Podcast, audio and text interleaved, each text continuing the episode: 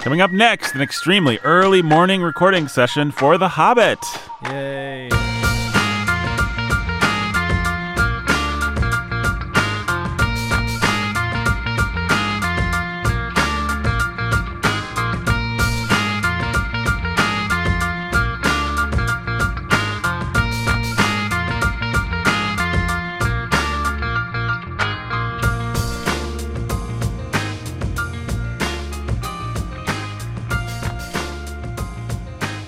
Hey, everybody, welcome to The Hobbit. this is Nathan, and today we're doing the bookening, apparently. We're going to read the bookening and tell you all about it. We're going to read it. Yeah, the second half of the bookening, The Desolation of Smaug. it's the earliest. I don't know if you could tell from my voice. This is how I talk in the morning, folks. I talk like this. That's lovely, Nathan. Yeah, isn't that cool? Yeah, I sound like I've smoked a million cigarettes and uh, We may have our own sleeping dragon, Jake. Yeah, Jake not here yet, but hopefully we'll walk in soon. I did stop by his house and steal all his treasure. Right. Do you have a black arrow? We might need a black arrow. I forgot mine at home. You Nathan. forgot your black Brandon. Don't leave home. without my black Without your arrow, black oh, arrow. we may be in trouble. Okay. Well, uh, in all seriousness, folks, Bra- uh, Brandon's right here. In all seriousness, we are not lying about that. Brandon's right here. You know what else doesn't lie? What? Brandon's hips. They do not lie. No, they don't. I don't That's right. think they've never told me any lies. Hey, you know what? I saw a fun meme on Facebook the other day. Yeah, I like fun Friends- memes. A friend that put uh, posted. Apparently, this restaurant had a sign outside saying, "You think you can't dance? Mm-hmm. Just spell your name in the air with your bum. Problem solved." That's pretty intense. yeah, but I mean, I guess it's true. Get your hips moving Yeah, just spell your name in the air with, your, bum. Oh wow, Brandon's doing it right now. It's what an amazing. d it's like river dance over Yeah. there. yeah, no, Brandon really wasn't dancing, folks. I wasn't. I'm sitting right here. No, he's sitting right here. Do you think you know? Since Jake hasn't shown up yet, let's talk about Jake's hips. They lie all the time. They Brandon. do.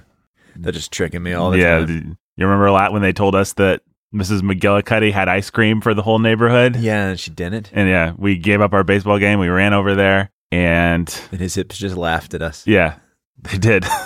and Mrs. McGillicuddy was so confused. And yeah, Yeah, it was sad. people should know me and Brandon and Jake all grew up in like a 1950s neighborhood That's together. right, like a sandlot sort of situation. Sandlot towards our And situation. Nathan, we both loved our ice cream. we oh yeah, we loved our ice cream. Jake would always be tricking us with ice cream. yep, Jake's well, Jake's hips Jake's more, hips, speci- yeah. more specifically because they did lie. Yeah. And Brandon's hips, they've never told me a lie. Anything that I get from Brandon's hips is gold. That's largely because I wasn't uh, born with a second face on the side of my hips like Jake was. Right. People probably should know that. Yeah, that is the other thing. Now, should we tell people? Are people? Are we generally hearing from Jake's hips on the podcast or from Jake? Usually from Jake, but occasionally his hips will take over. That face will get up there and it'll tell some lies. That's what you get, Jake, for not showing up on time. That's what Jake gets for not showing up on time. Oh man, he hasn't even texted me with an ETA. we may just be on our own. Yeah, we may just be on our own. But Brandon, Yeah. the podcast cannot not continue. So we need to talk about the Hobbit. Yeah. There's no putting it off. And I promise, folks, we'll, we won't stall. We'll get to some Hobbit today. You're getting the, this this episode. You may have noticed is called the Hobbit. Or at least we can at least talk about riddles in the dark. We can at least talk about riddles in the dark. It's a great chapter. Yeah. Oh, you're talking about the chapter. Yeah. I thought you just wanted to turn off the lights and talk about That's- riddles. Yeah. We should dress like Gollum and scare the guy who's coming in here to record after us. Yes. make him ask, make him answer riddles. the man whom for whom we are recording so early today. What's in our buckets? What's in our precious? buckets is. Well, there's, here's a question, Brandon. Is Yeah. that a, do you think that that was a fair riddle? That I guess Gollum didn't really think it was fair, but No, Gollum was pretty desperate at that point. I feel like Gollum just should have said do over Yeah. and made Bilbo give a different riddle. Yep. What's your favorite riddle? Probably the one about the egg. Yeah, that one's always stuck with me. Yeah. and I have used it on people, and I've had it used on me, and I, and I've snapped wittily back an egg Yeah. when someone's used it on me because I've read Precious. The Hobbit. Yeah, an egg, precious. Here's a good here's a question. Yeah. It'll be fun to compare this chapter to the Mines of Moria chapter in the Lord of the Rings. Which do you think does it better? Like in, encapsulates just the dark, dank feeling of being. yeah, which um, captures better the Mines of Moria? This this book or I'm going to say the Minds of Moria chapter captures better the Minds of Moria. Well, Oh, okay. Fine, thank you. Which chapter captures better that cave feeling? Yeah. Or is it Narnia, the thing that Oh yeah, that actually does a pretty good job too. The silver chair. the silver chair? Yeah. I want to say it's not this, probably. No, this one still has some of that cartoonish feeling to it, but it's still fun Yeah. with the orcs coming out of the wall, grabbing old Bilbo, Yeah. his crew. Well, then I guess they don't grab Bilbo, but they all s- you know fall down, and Mm this is where we get to see Bilbo kind of. So I made the point a couple episodes ago that J.R. Tolkien's drawing heavily from the sort of Jack figures in fairy Right. tales. This is where we really begin to see that come out with his trickster. Uh, Bilbo wins a lot through his wits and his deception, hmm. Right. and yet you don't get the sense that it's an immoral sort of deception. I was trying to think what what is the literary precedent for this for the Gollum scene? I mean, is a is this a invention of Tolkien's? And I'm putting you on the spot here. I didn't ask you to Well, I think research that, this or anything, but No, I really. I mean, I think that you go back to just some of the old f- fairy tales that he would have been, but also he would have. He was heavily influenced by Norse mythology, which is what made him and Lewis such good. Well, not the only reason they were good friends, but one of the reasons they were Right. both Norse nerds. right, Norse nerds. Nor- Norse nerds. And so there was like with Woden and stuff like that. I don't know Norse mythology all that well because I'm not a Norse nerd. Mm-hmm. Right. But my understanding is that there's well, like Loki and stuff. There's trickster stuff happening in that. Right. So, where one person is, and also the Odyssey with uh, there's precedent there with the no. I mean, my name is no one, hmm and so no one has hurt me when he's talking to Polyphemus. Right. I mean, Odysseus himself is quite the trickster. Yeah, throughout and the so you know you have kind of a divide between the types of hero. Bilbo definitely falls into that, and there is precedent for it—the trickster sort of hero who Mhm. doesn't have the brawn. Like you know, Odysseus still had some brawn, Right. but he relied more on his cleverness and his intelligence, while Achilles would not have. Achilles still had some wits about him too, but he was strong as all get out, Mhm. and so he could win through his strength. Beowulf would be more of an Achilles sort of hero. And so you see this sort of divide. Bilbo falls more into that category where he's, and then with also fairy tales, like I said, with Jack figure. Mhm. So it's not just the Jack the Giant Slayer, but there are in fairy tales, and this I think comes from like Wells and sort of uh, Germanic folklore where you have this figure that's called the Jack figure. You can actually look it up and Right. find the Jack figure. And um, they're always a little bit mischievous, a little bit tricksterish, and they win through their wits. Mhm. So there are a series of fairy tales you can go and read. And the Grimm's book, if you guys have a Grimm's book of fairy tales, our listeners, you can go and find these. It's pretty interesting. Now, the difference is Bilbo has to do this because I think Bilbo finds this self finds this out about himself. Right. We don't see this from the beginning with Bilbo, Right. but it's through necessity that Bilbo becomes heroic through his wits. Well, what I like about the Gollum chapter in particular is that Bilbo is able to use a hobbit skill, for lack of the better a better word. It's not like, like you watch Lethal Weapon Part Two, and uh, Mel Gibson's going to get out of a straitjacket at the beginning of the movie, and then at the end of the movie, the bad guys are going to throw him into the water, and he's going to have to get out of a straitjacket. What do you know about that? Yeah. It's a skill that he knows. But here's Bilbo using a mundane skill. Like hobbits are the kinds of people that you can imagine just sitting around telling each other riddles and jokes and stuff like that. And suddenly it has broad, scary application in Yeah, the real but- world. What's interesting about Tolkien too, though, is that he um he doesn't stereotype his heroism Mhm. based on race, Right, or so the hobbits can all be heroic in different ways. right, Bilbo's a trickster and clever, and also brave when he needs. I mean, but Frodo is not a trickster, No, Frodo is just persistent. and really. Sam is not a trickster. Sam's just loyal. hmm And so what he says is, I think what he's making a point about is that we each have our strengths, personality strengths, and courage and heroism shows up with you using that strength when it's needed Mhm. and not being a coward. Right. Right. Some of us are given a lot of them, like Gandalf. hmm Some of us aren't. So Gandalf has strength and wit and cleverness and all that stuff, He ain't afraid of no Goblin and King. persistence and loyalty. hmm Well, yeah, he's loyal to Aragorn. Right. Gandalf's pretty loyal. Yeah. Just think about how he falls into a cli pit, right? Oh yeah. well, he also is like, "All right, guys, bye. I gotta go deal with some stuff. So we're at the edge of a scary forest here. Uh, see you guys later. See you guys later. I got something to do. It's definitely not because I'm afraid to go into the forest with you guys. Definitely. you think that's that's really what it was? Gandalf was just scared to death of I the think so. forest. I mean, I would be. yeah, it's a scary forest. He just hates spiders. If I had the sort of power and authority where I could just pretend to have to scamper off at the last minute, I'd be like, yeah, guys, you got this. Oh man, I mean, lots of people do. You know, I mean, I think we've all had that boss who's like, "Oh yeah, I'm getting a phone call. I guess I can't help you guys." you With know, this pile mop- of work. with this pile of work. Oh, man, I really wish I could make that five hour drive with you guys, Right. but I've got things to do here in town. Oh yeah, it's all where things are piling up. Click can't on the you- Minecraft. But can't you do that on your phone and while we're driving? No, No. guys, no. Come on, Gandalf. Yeah. uh, Gandalf just went back to Rivendell and got on the Wi-Fi and played some Angry Birds. Yeah. Uh, you But s- you'll- oh, go ahead. yeah, but uh, just so you'll even see that trait, not just with hobbits, but with other people as well, like men. Boromir, he should have been loyal, but he wasn't. But Faramir, he's more, his, his strength really is his kindness, right? Mhm. And so it's just interesting seeing that play out. We'll have to watch that. Watch the Yeah, just watch the way that Tolkien does Yeah, yeah, that. I think it gives a depth and reality. So uh, one of the questions, it's not really a question, but just something I want to figure out as we're going through this is what makes this, what makes the Lord of the Rings work so well? Why Mhm. does it feel so much deeper and richer than most other fantasies? Yeah. And I think that it's because, and I think you guys talked a bit about this in your genre episode, that it both is a s- fantasy, but it also kind of transcends that to just be a great story right. and it has the elements of what we've s- talked about with great stories depth of characterization depth of meaning depth of depth of theme richness of detail Mm-hmm. all those things that go into it so Yeah, it's hard to quantify, isn't it? It's like it's just a little bit better in all re- all respects. But I think a lot of it is the moral content. You know, it is the idea that Faramir simply by being kind can change the world. That sort of thing is all through Tolkien, the Hobbits, simply by being humble, yeah and that provides some depth to the story. yeah And look who it is. our own hero our own hero walking through the door to save the day. who's got all the qualities He's got all the quality, including a face on his hips that Yeah. does not tell lies. it doesn't As we discovered, here he is. Now, this is exciting, folks. He just turned off the lights. I think it's probably because he does not feel like being awake right now.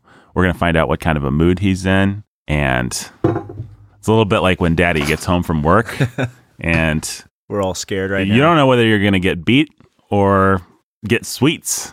beats or get sweet Beats are sweet. You don't you know, did he have a bad day? Did he have a good day? Is he happy to be recording The Hobbit at 8:30 in the morning?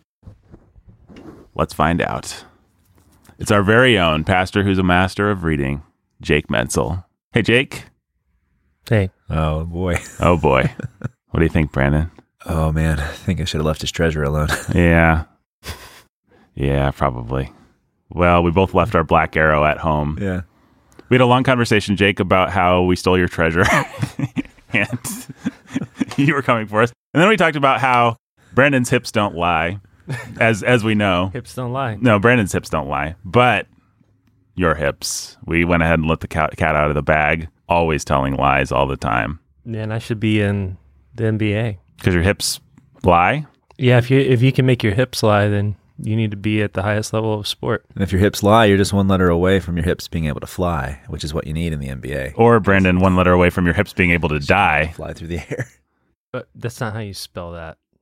If Yeah, you're two talking letters about away. being Actually, you're three one letters away. I mean, fly, in, in a uh, purely sound sense. I You're seven letters away from your hips levitating. I mean, there's all kinds of things. don't know how to spell, guys. A fun fact about Brandon, he can't actually read. yeah, He, he does a really good job of pretending. pretending. No, we told the story of when we grew up. You remember this, Jake. Yeah, w- Uh, we were on the playground, and your hips told me and Brandon that uh, Mrs. McGillicuddy had ice cream. and then we went and ran to get ice cream because we both loved ice cream, old Brandon and Nathan. And it turned out that your hips were lying. There was no ice cream. Mrs. McGillicuddy was confused, and me and Brandon felt the fool, Mm, as well, you should have. as well we should have. Mrs. McGillicuddy uh, hates children. Yep. That a And known the ice fact. cream. I don't know why we- why we thought she would ever have ice cream or give it to us if she did. I guess we were so a little bit like a dragon in front of treasure. We were Yeah, so so greedy. so greedy for ice cream that Yep. so Well, and now we're talking about heroes. what were we talking about? the, that he gives these qualities to heroes that diversifies, Yeah. distinct, makes them distinct. Yeah. Brandon just said he wanted to figure out why The Hobbit was good. Why these books work so well? Why these books why, work- What makes them a little bit better than other fantasies? Yeah. So we were in the middle of riddles in the dark. mm-hmm. And even going back to that, I mean, the richness of detail there.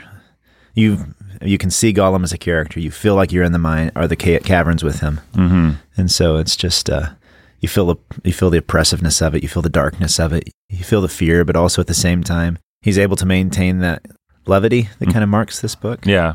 until maybe the end with the battle. Well, the thing that's interesting about Gollum is that he feels like a mythological creature that we've all heard of. Like he feels inevitable. He feels like one of He those. feels like a Grendel. yeah. He, it's like we we know Gollum. Everybody that's reading the book knows exactly how to read Gollum, even if they've never heard Andy Circus. They know what kind of a voice she should have Yeah. and how to portray him and what kind of creature he She? is. He did I say she? You said she. You did. That's weird. That is yeah. weird. I thought it was weird. That is very strange. Weird What, enough to point out. how, how, what do you think about Gollum's hips? I, Do they think- lie? I think they lie. Yeah, all the time. I mean, except you can see quite a few of them with that loincloth, but yeah, you can see too much of Gollum's hips. you can. So I definitely think that. ge- So going back to the influence Yeah, here, I think Grendel is also an influence hmm because Grendel went out and ate humans and children, and it implies that that's what Gollum does as well. Right. Um, is that in this book that it tells you that he's a, snatches children out of, No, I don't That's- think so. that's the Lord of the Rings, That's Lord of the right? Rings. Yeah, which really makes it problematic that then Peter Jackson tries to make him cute. make him cute and heroic in the end as well. Well, it's not like Peter Jackson gives us a scene of Gollum snatching a baby, and Yeah, so he doesn't add that into He his just- story. he just denies that. Yeah, But Gollum's not the one that does that. No, I'm not sure that you're right. I think about where he does that and when is Um, it? Because I don't know. I put in Gollum chi- child child catcher. I got forty thousand creepy pictures of the child catcher from uh, what the, whatever that thing is. Chitty Chitty Bang Bang. Gollum child. Eats babies. Gollum eats babies. Gollum eats babies. There we go. So this is the Lord of the Rings. The woodman said that there was some new terror abroad, a ghost that drank blood. It climbed trees to find nests. It crept into holes to find the young. It slipped through windows to find cradles. This is chapter two, The Shadow of the Past. Remember that in The Hobbit, Gollum intended to eat Bilbo and had killed and probably eaten goblins. He's these pretty- orc children. Yeah, so he eats orcs and wanted to eat Bilbo. So there is, I mean, and it's not like he's a great guy in The Hobbit either. so we should probably just make that point. Right. that maybe it's not explicitly stated in The Hobbit, but he's not the best guy. He would have eaten babies had he had the chance. So, Okay, I'm glad. I'm glad we figured we Yeah. got this nailed down. yeah. there's not too much ambiguity to the woodman said there was some new terror abroad a ghost that drank blood it climbed trees to find nest it crept into holes to find the young it slipped through windows to find cradles It's not, he's not going to sleep. no So. maybe he's just a cradle he, he just likes to see a good piece of woodworking Yeah, that's right. He's just admiring the cradle work. all right brandon you made a comment and i'm glad jake's here to address this this with us Okay. uh, you made a comment earlier that i don't know i think a lot of people would take issue with What did I actually say? You said Tolkien doesn't. Uh, what's the word? Man, I'm sorry, folks. Like we said, we're, this is the earliest we've ever recorded, and I don't have words yet. Now I'm wondering what I said. Uh, yeah. No, you said something about how Tolkien doesn't type by race, doesn't stereotype by race, and yet Sure he does. When it comes to heroism, when it comes to heroism, Yeah. like hobbits are heroic differently. But a lot of people have found the books, to use these kinds of people's favorite word, problematic in the xenophobia. Oh, well, I mean, it doesn't mean that he doesn't have distinct races with their own stereotypes. Mm-hmm. I mean, a hobbit is different than a man, and a man is different than a goblin because a man is not a goblin and a hobbit's not a man, And bad men happen to be black, and good men happen to be white. except for Denethor and Boromir. Are they black? No, they're bad. Oh, they're bad. Boromir, okay, There can be. There is such a thing as a bad. white white man, man, but- there's no such thing as a good black man. Yeah, a bad white man is someone who's been corrupted by true. the magic from the east. Exactly. Yeah, that is true.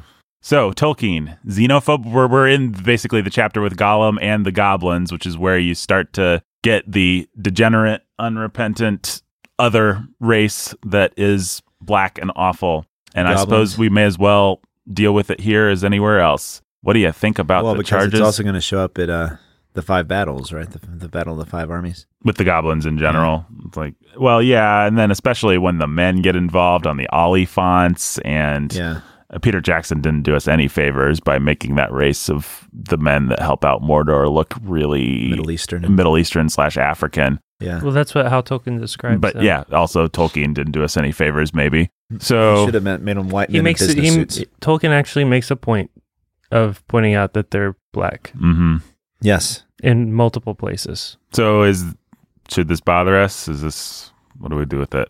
I know it's kind of an obnoxious question, but I think enough people probably hit against that one way or another that it's worth asking. I'm not answering it, Jake. I'm not touching this with a 10 foot pole. I'm just asking question, guys. I mean, that's that's my job. Yeah. At the I think at the very least, if you want to be kind to Tolkien and give him every benefit of the doubt, what you can do is you can reframe this as instead of using racism, which is a hammer that everybody likes to use, you can nuance it a little bit and call it ethnocentrism, hmm which is we start in The Hobbit, which is very much rural England or Scotland or Ireland or some, you know, it's British Isles hmm that's where our good guys are. And the farther they go, they, you know, it's Europe, it's ethnocentric, and it's he's writing stories for English children. And so if he wants to represent scary people from other places, then Right. there are scary people from other places that have different ways and are what the Western civilized world would call barbaric Decadent and and and decadent and and there's reality and and was was and is reality and truth to those things. there was also a lot of uh, demonizing and scarifying and myth and legend. And I was just watching something about the fact that the idea of a harem with beautiful slave girls, like the, the beautiful slave girl, is something that Westerners came up with. And we all just assume, and there's paintings from the 18th century with, but nobody ever had a harem with like a beautiful, with beautiful veiled, you know, just things like that. Now, maybe they had something that was actually worse and grosser, but my only point being to say It's part of our demonizing the other cultures. right that's it, it would be silly to say that there wasn't Yeah, I any mean- other ever, ever any demonizing of and it other would be cultures silly to think so. Well, come on. I mean, it doesn't matter what your politics are. America depends on demonizing other cultures. hmm The way that American globalism works, it depends on demonizing other cultures. hmm And it doesn't matter if you support Obama in the White House or Trump. It's what we are inclined to do, what we tend to do. you may think that certain aspects of american culture are what need to reign supreme or you may think that other aspects are what need to reign supreme but either way you are ethnocentric actually I've probably told this anecdote before, but grad school here, people are all about multiculturalism and about post colonialism. Those were Mhm. the two big theories when I went to grad school.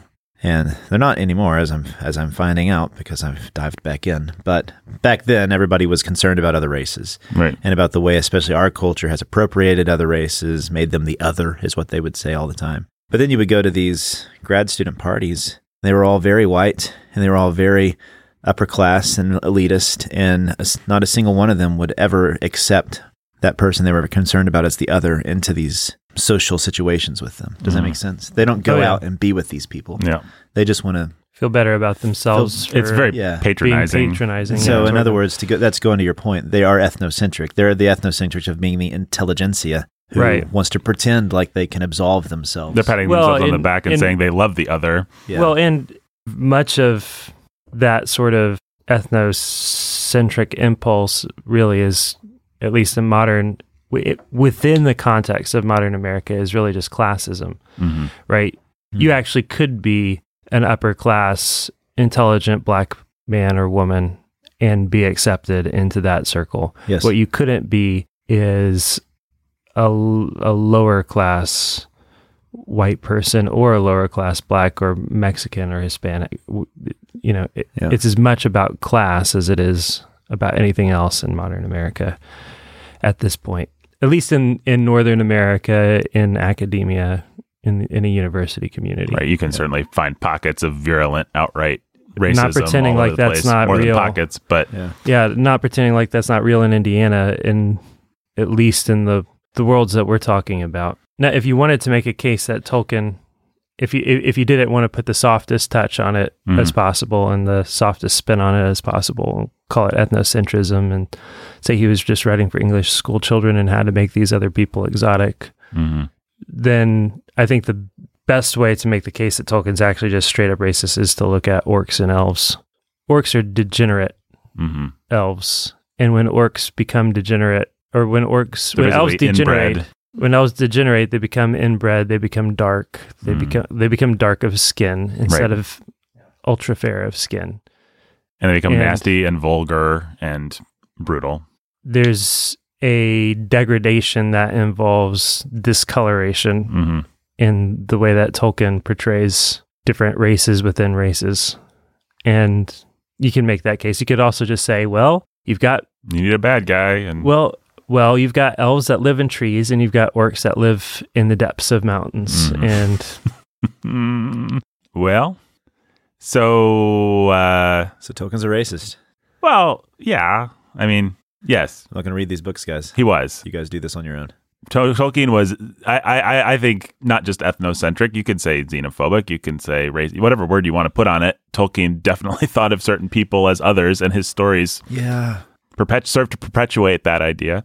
So th- the difficulty is we can't be anachronistic with our criticisms of others Mm-hmm. in the sense that he probably didn't even think of this as racism at the time. He wasn't probably making a he was conscious borrowing choice. he was borrowing from the cultural tropes and stereotypes that he had at his disposal to write a story and the easiest thing to do was to have the i mean it doesn't necessarily make it better but it's different than someone today writing the story yeah, where somebody today would be very conscious about that it would not make the dumb mistake of making every bad guy black Mhm. no, I, I would hope not. Yeah. i mean unless they're just unless they're Peter Jackson. that's true you know, but part of the difference is that I don't know, my kids go to a school where they have black classmates and they go to a church where they have black friends yeah and But if I can hold your And feet so- to the fire on that, does that? I mean, do you still do you want your kids reading something that so thoroughly contains these, uh, shall we say, outdated cultural? I mean, your kids. Could, I think it washes over them actually. yeah that's I don't think that they even.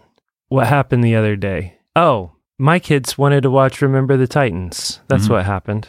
We're in Disney Plus. Oh, it looks like a football movie. you It told was them around it the couldn't Super because it Bowl. had a black man as the hero, and you don't watch those kinds of movies in your house. Yeah, E, exactly. and he draped his Right. confederate flag over his You got shoulders it. and shot some guns outside Folks, not true. That's so I, not who Jake is. I was like, okay, well, we'll try this. And then I found myself having to explain this world that made no sense to them. hmm was completely foreign. They just could not understand that this was even r- real. hmm like the idea that black people and white people couldn't go to school together and h- didn't like just hated each other because of their skin like it was just like their minds were blow uh, they were just blown hmm and you know like my s- you know one of my kids was just like are you trying to tell me that my baseball team couldn't have Riley or Muhammad on it they're really good that's r- that's like the dumbest thing in the world Mhm.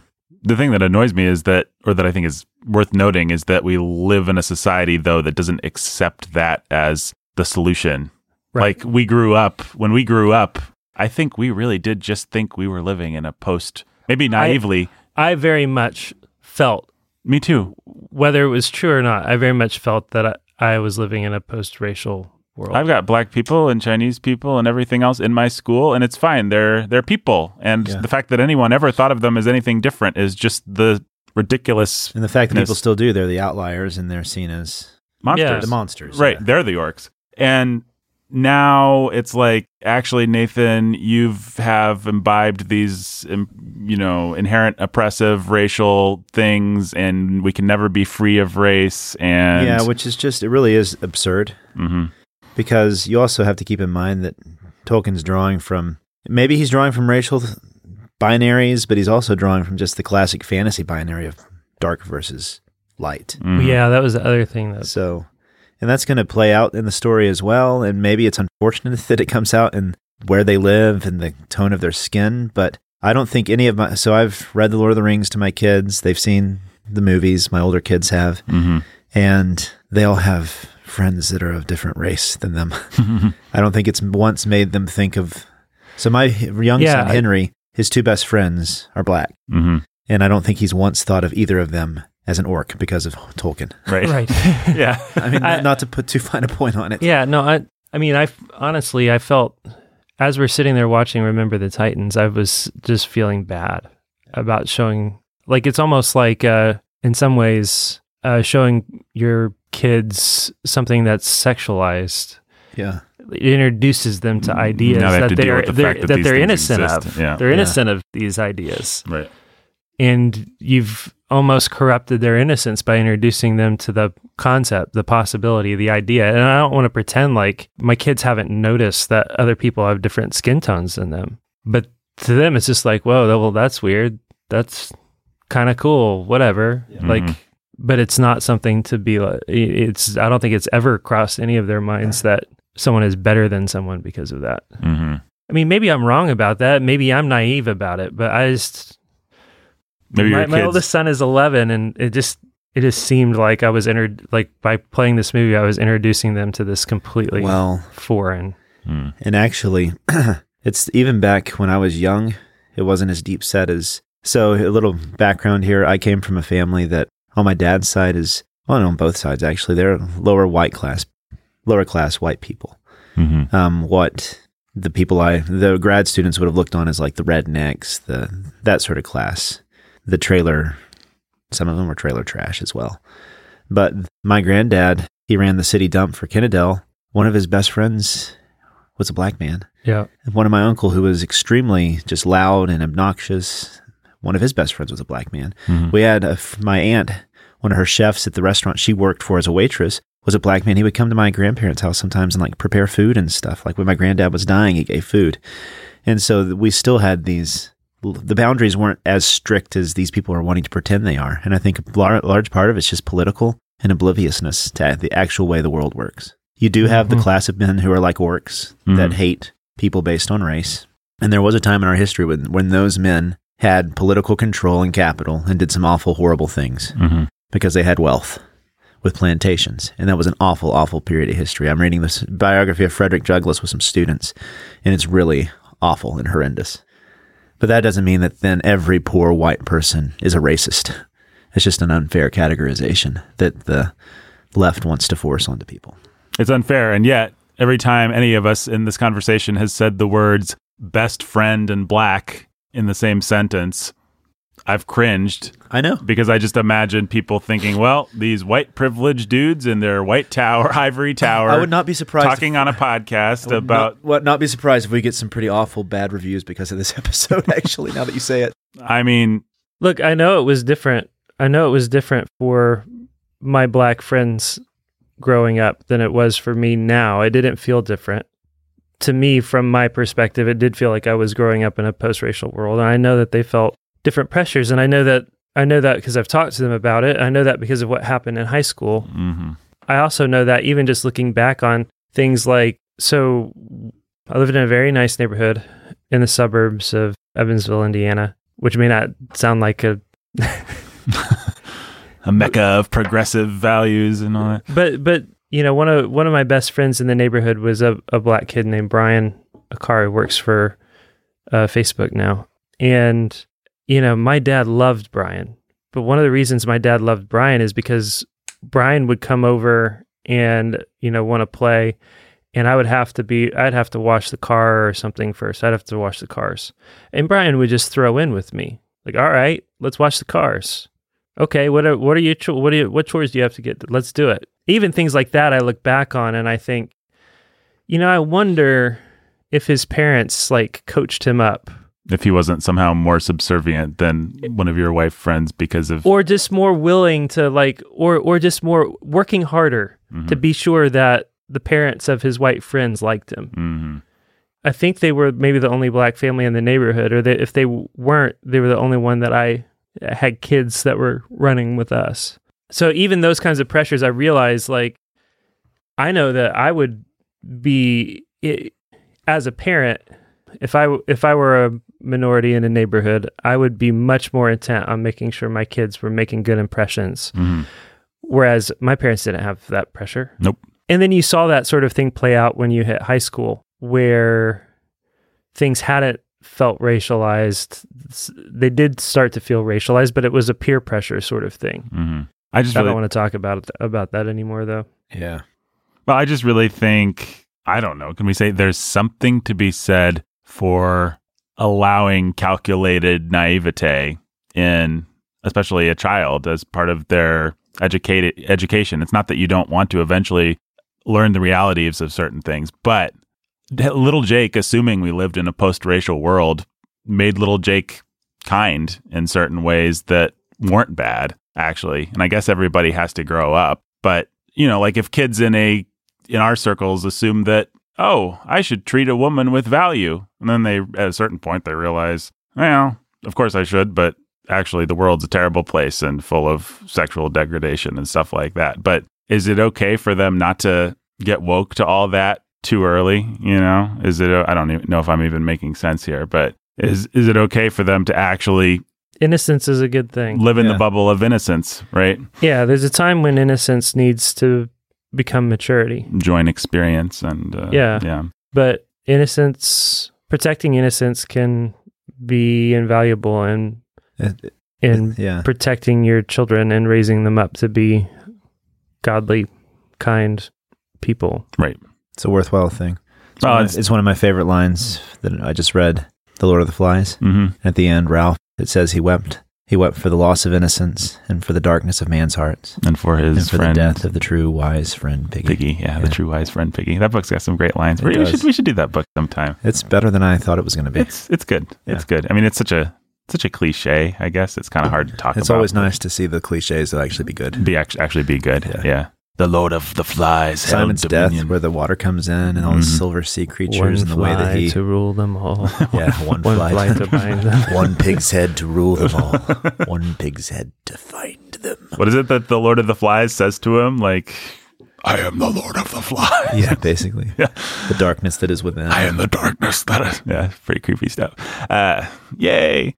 Lord of the Rings, though. Yeah, no, it's nice when Piggy drops the fly into the lava and Yeah. the Lord of the Flies is defeated. Uh, where, where were we? Race, Gollum. Race Gollum. So I guess the the the naivety thing that I was just saying, the way I would tie that into Lord of the Rings is I don't know that I would ever feel any need to go there with kids. I Yeah. mean, it's I prob- haven't yet. it- I'm almost yeah. done with Two Towers and I haven't felt it. like because like Brandon said, they're not going to. s- Oh, Tolkien hates black things. Some of my friends are black. I should hate them. Off with their Off with heads. their heads. Yeah, they're not going to do that. The math that way. They think that goblins are just Goblins. Goblins. right. Yeah. And I don't know if anybody out there is listening and they think that Lord of the Rings has somehow inculcated bad race racism in them, as opposed to good racism, Nathan. it's early in the morning. Shut up, listener.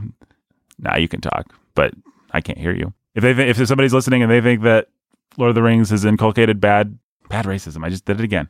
If Just go with it, Nathan. if somebody's listening and they think that Lord of the Rings has it's my right white privilege, isn't it, Brandon? it's I'm your just white like privilege. I have this inherent This is your language. You can Yeah, do with this is what my you language. want. listen. If somebody's out there and they think that Lord of the Rings has inculcated racism or something like that in them, I'd love to hear about it. Actually, I think it would be interesting. I think that there's more to say about this, but I think we've said what we want to say. We have.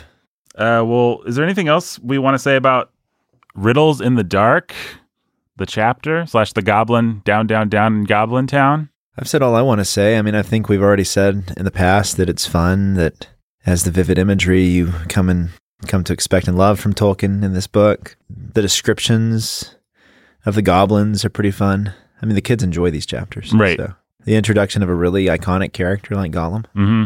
So, Well, it's such an iconic scene that even if Gollum didn't go on to do anything else, Yeah. he would still be an iconic character. Yeah. It's just a great scene. as far as the hero's journey trail that this is following, this is his descent into Hades. This is the descent. Yep. This is uh, Luke Skywalker going into the belly of the Death Star or going into that cave and facing Darth Vader. It's Yep. Jake, where does this rank rank as far as cave stories go? Oh, yeah, we never answered that question. Yeah, because Jake wasn't Riddles in here, the dark? and Jake was the one that was claustrophobic about. so we Tip top. Silver Chair. We had mentioned then the Lord of the Rings with Mines, Mine's of Moria. Moria. Yeah, and then we have this. I don't know. I think there's something special about this one that I, the Mines of Moria uh, is cool.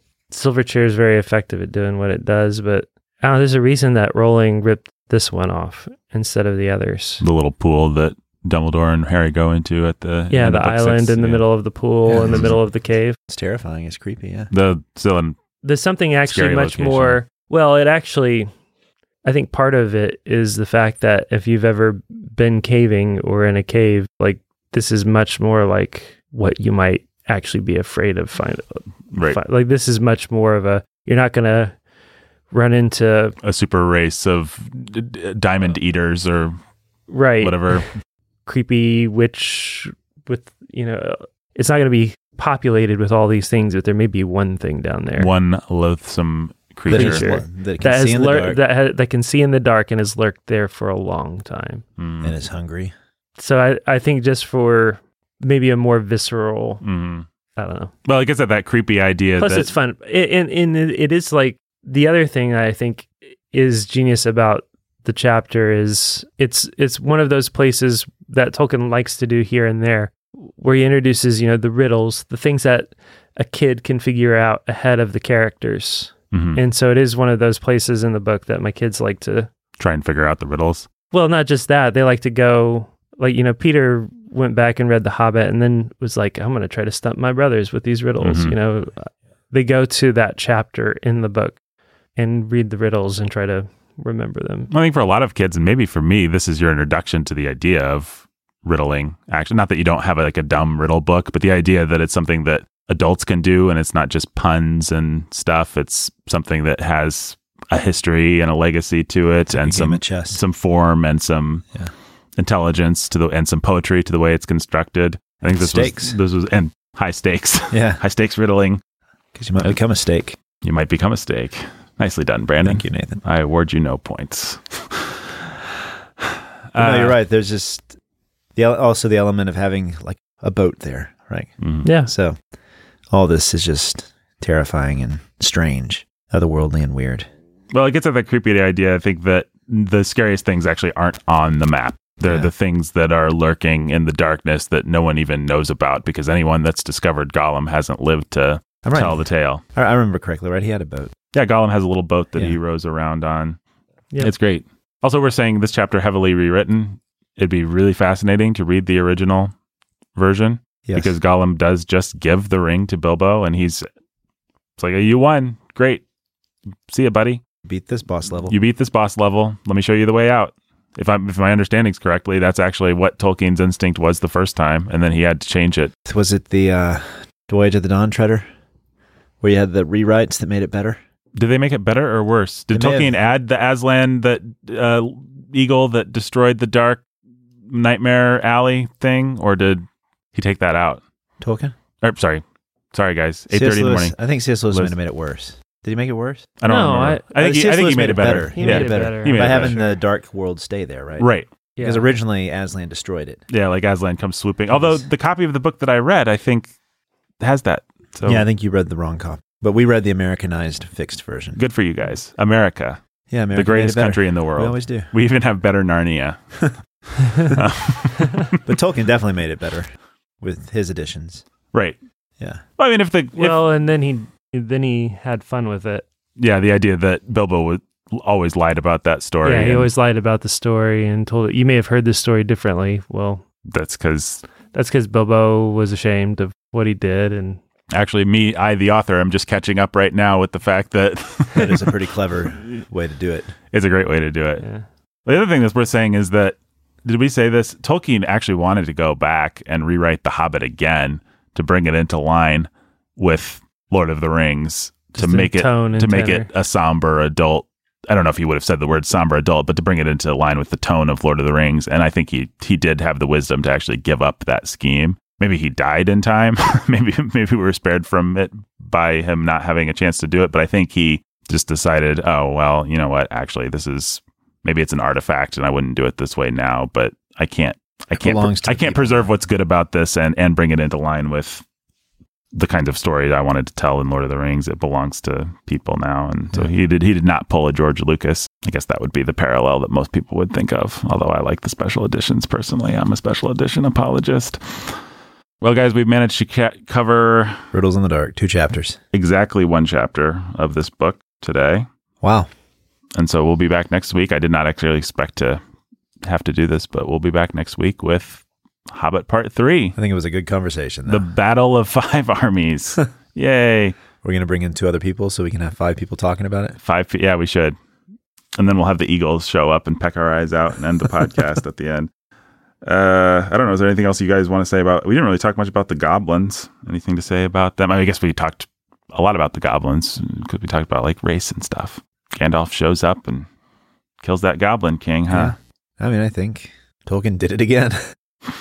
All right, guys, let's do donor shout outs. All right. I'll shout them out and you guys say something nice about them. Okay. You can take turns. If I can find the donors, I'm sorry, folks. I used to have them all memorized back in the day when we had like 10, but that is no longer the case thanks to you wonderful Yeah. Thanks a lot, people. fans. Yeah, thanks a lot for supporting us and giving us hundreds of dollars. All right, Robert and Rhonda the Lovebirds. Robin around to the lovebirds. I'm shouting them out. You guys are just saying something nice, Brandon. Oh, you're not goblins. Yeah, good. Uh, by the way, how do they become patrons, Jake? Uh, you go to patreon.com forward slash the bookening, sign up to give in any amount. You become a patron if you want to get a donor shout out. That's $10 a month. Uh, one of our most popular levels is $50 a month, where you get to basically be in the book club and get personalized copies of every book that we read sent out well in advance so you have time to read it and listen along. True story. And you could even be as cool as the artful Anthony Dodger. Not an orc. Are goblins and orcs pretty much the same thing? No, they're different. Ah, okay, good. Glad we cleared that up. Little Anthony's cigar store. Not Sauron. Good, good. Is this how you compliment your wife? Yeah. Hey, way to not be an ugly old hag today. You're especially unhag like today. A little or, uh, Jimmy Beam and Little Annie Oakley, Not barrel whites. Lily of the Valley. Not Nazgul. No, not. Andrew Nestor the Lovebirds. Not Urukai. The Keith Master. Not Saruman. Nope. Keith Master, not Saruman, can confirm. David's Mighty Men Trucking? Not Men of the South. Nope. Ugh, I don't know about those men of the South. They seem different than us. John and Jill and little baby Max. Not golems. Nope. Not golems. Jay and Katie, who are cold and love cheese, and also C.S. Lewis, including Till We Have Faces. Not Denethor. Good, good for them. We're playing a game uh, of Jenga yeah. Who's going to run out of pieces first? Fairy Princess of Wonder and Happiness, Mother Beth. Not the Nazgul's s- flying beasts. Those guys don't even have names, do they? Then we looked this up already. No, they're just flying beasts. Consul Prime Adam. Not wargs. Ooh, man. Jeremy, the dark hooded Lord of Death. Not the necromancer. Nope. That's Sauron.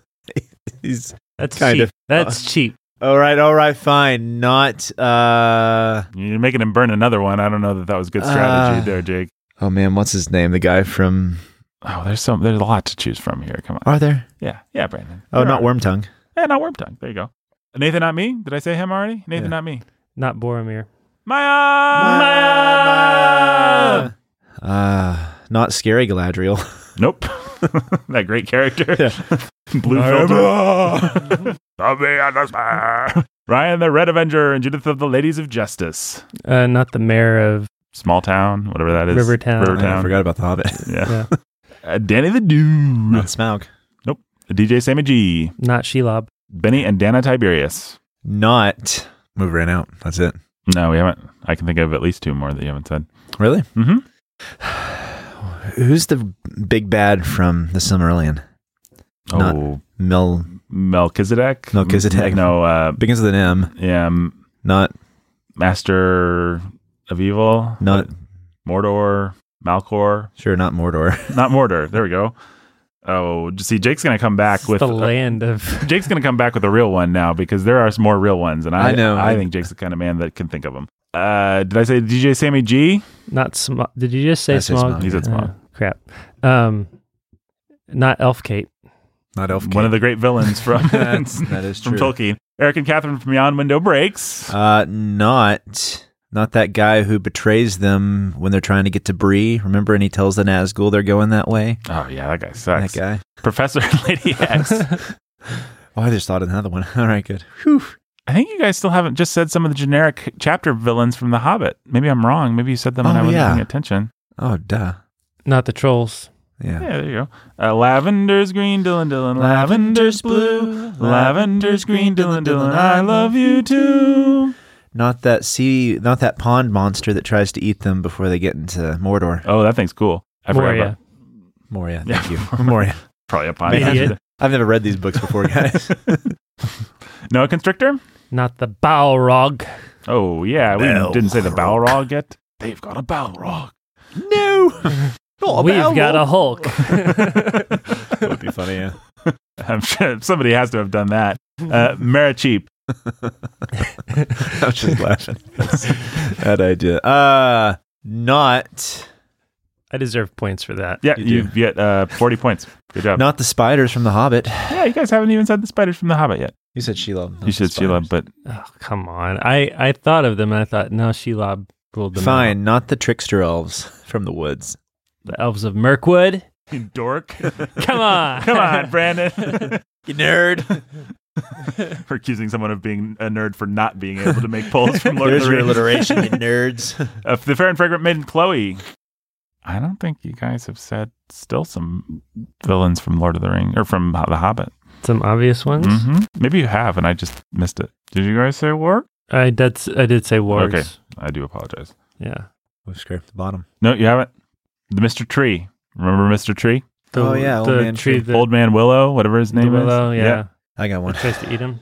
All right. I helped Jake, so I'm deducting one point from his 40. He has 39 points. Brandon still has zero points. So What if I told you that I did think of that, and then I thought, well, I don't know if you can't name a kid. It's not a character. It's just a tree that. Oh, he's a character. He's alive. Okay. Good job, Jake. that's- Well done. Can I get a quarter point back? yes, you have 39 and a quarter. Six pack Zach with mean attack and Catherine with the knack for laying down the smack. Eowyn, because a woman should not fight in battle. All right, you Oh my goodness. misogynist bore. Uh, Anthony, who's cold and hates life, liberty, and the pursuit of cheese. Well, look up the bad guy from the Silmarillion. He's that guy. well, you Give him to Jake. you you, you said the Nazgul, which keeps us from doing like the Witch King. no, you can say the Witch King. He can be the Witch King. Yeah, I think you can go specific and more gen- generic. All right, the wi- I'm going with the Witch King. Sweet. Uh, jujitsu. Oh no, Anthony. No, yeah, jujitsu. Jujitsu Jeffrey, the Texas Ranger. He's definitely those guys who betrayed Isildur so that Aragorn has to go and use them as ghost b- fighters. Ah, yeah, those guys are. Oh yeah, I thought pretty of bad. those earlier, and I They're forgot not necessarily to hold them bad. in my head. They're pretty bad. They're ghosts. Ghosts are scary. Rachel. Rachel. You think the Ghostbusters could have beat him? Those ghosts? Yeah. No, I think the, The Ghostbusters, Ghostbusters, come on, man.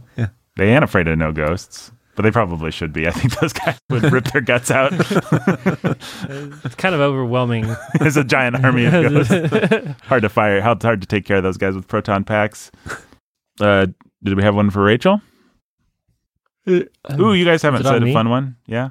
To be fair, folks, I've got wiki one the One Ring w- wiki I pulled up right now, but you guys have missed some fun ones from the book From The Hobbit, uh, or Lord of the Rings. I'll give you a hint. This guy's kind of a diplomat.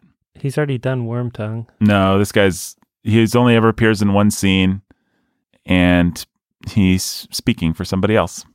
Oh, that guy, yeah. Oh, the guy at the end who, Yeah. yeah. yeah, yeah, that guy. But he- does he even have a name? He's He d- just like he's all got a- teeth and He's got a face. title. Teethy face. Oh, the Old, uh, yeah, it's Teethy Face. yeah, old, old toothy face. Old toothy I face. think Brandon mispronounced it. Old toothy face. Old Teethy Face. No, he's got a he's got a he's got a title in the book. the mouth of Sauron. That's right. Are, am I, are you serious? Yeah, Brandon, I'm going to give you 40 points. So- Whoa. So Jake is now behind, but he's very close with 39 and a quarter. And somebody needs to say Leopard Tank Thomas. Okay, give me a clue. Well, I think it's actually back to Jake because you stole that You one and- stole? And, got points. Now you can steal this one again.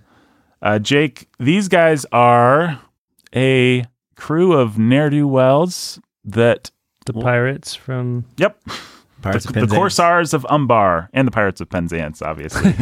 when Aragorn slaughters the Pirates of Par- Penzance, that's one of the best scenes. That would be amazing. Uh, Midnight Ninja Ellen. Oh, she is definitely, uh, you know, she's the shards of Narsil because they cut Boromir because they're sharp. Still sharp. um those gonna do- are um, good. I'm the deductive Those are point good for things. that. So I'm in the lead. Brent Jake is in the lead. Uh, I said I said Midnight Ninja Ellen, right? Yeah. Okay, Queen Kangetta. Jay and Katie, who are cold and love cheese, and also C.S. Lewis, including Till We Have Faces. I They're- think they're villains in this story. Whoa.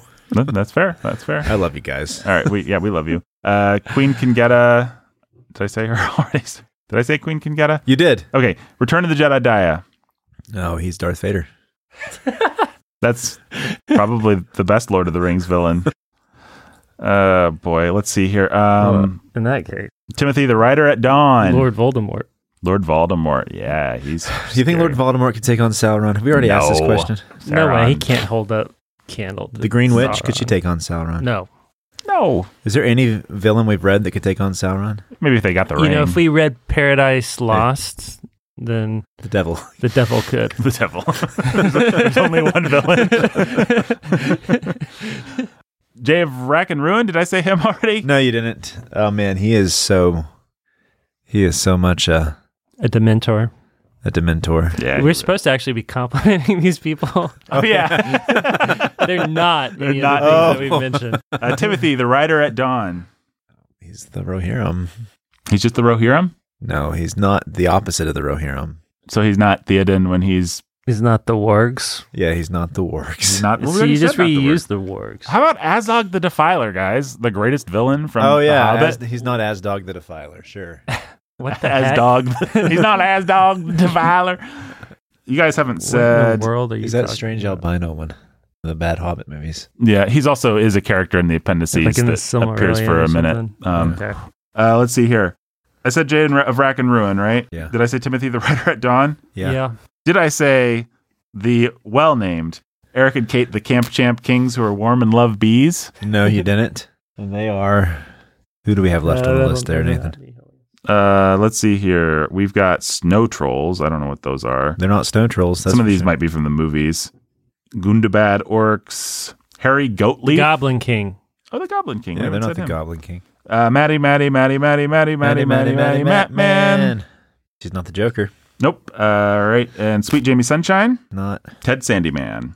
Whoever that is. Yeah. And then we've got Tyler and Laura. I want to welcome Tyler and Laura. We did not come up with good names for them last time, but I've got good names for them this time. It, it- we have Tyler, the keeper of eternal darkness, and Laura, the keeper of eternal light. Wow. Always warring. Always warring, but when you Like put them yin and together, yang. you make They them. turn into yin yang. yeah, they, they turn. in- They make a great couple. Oh, that's sweet, Nathan. balance. Yes, balance. Tyler and Laura are well balanced. I love it. They need Anakin between them, Yep. holding them together. Maybe they can have a Keeping them baby in and check. name him Anakin. Maybe they have a baby named Anakin. They probably do. I don't see why not. That's a good ending line.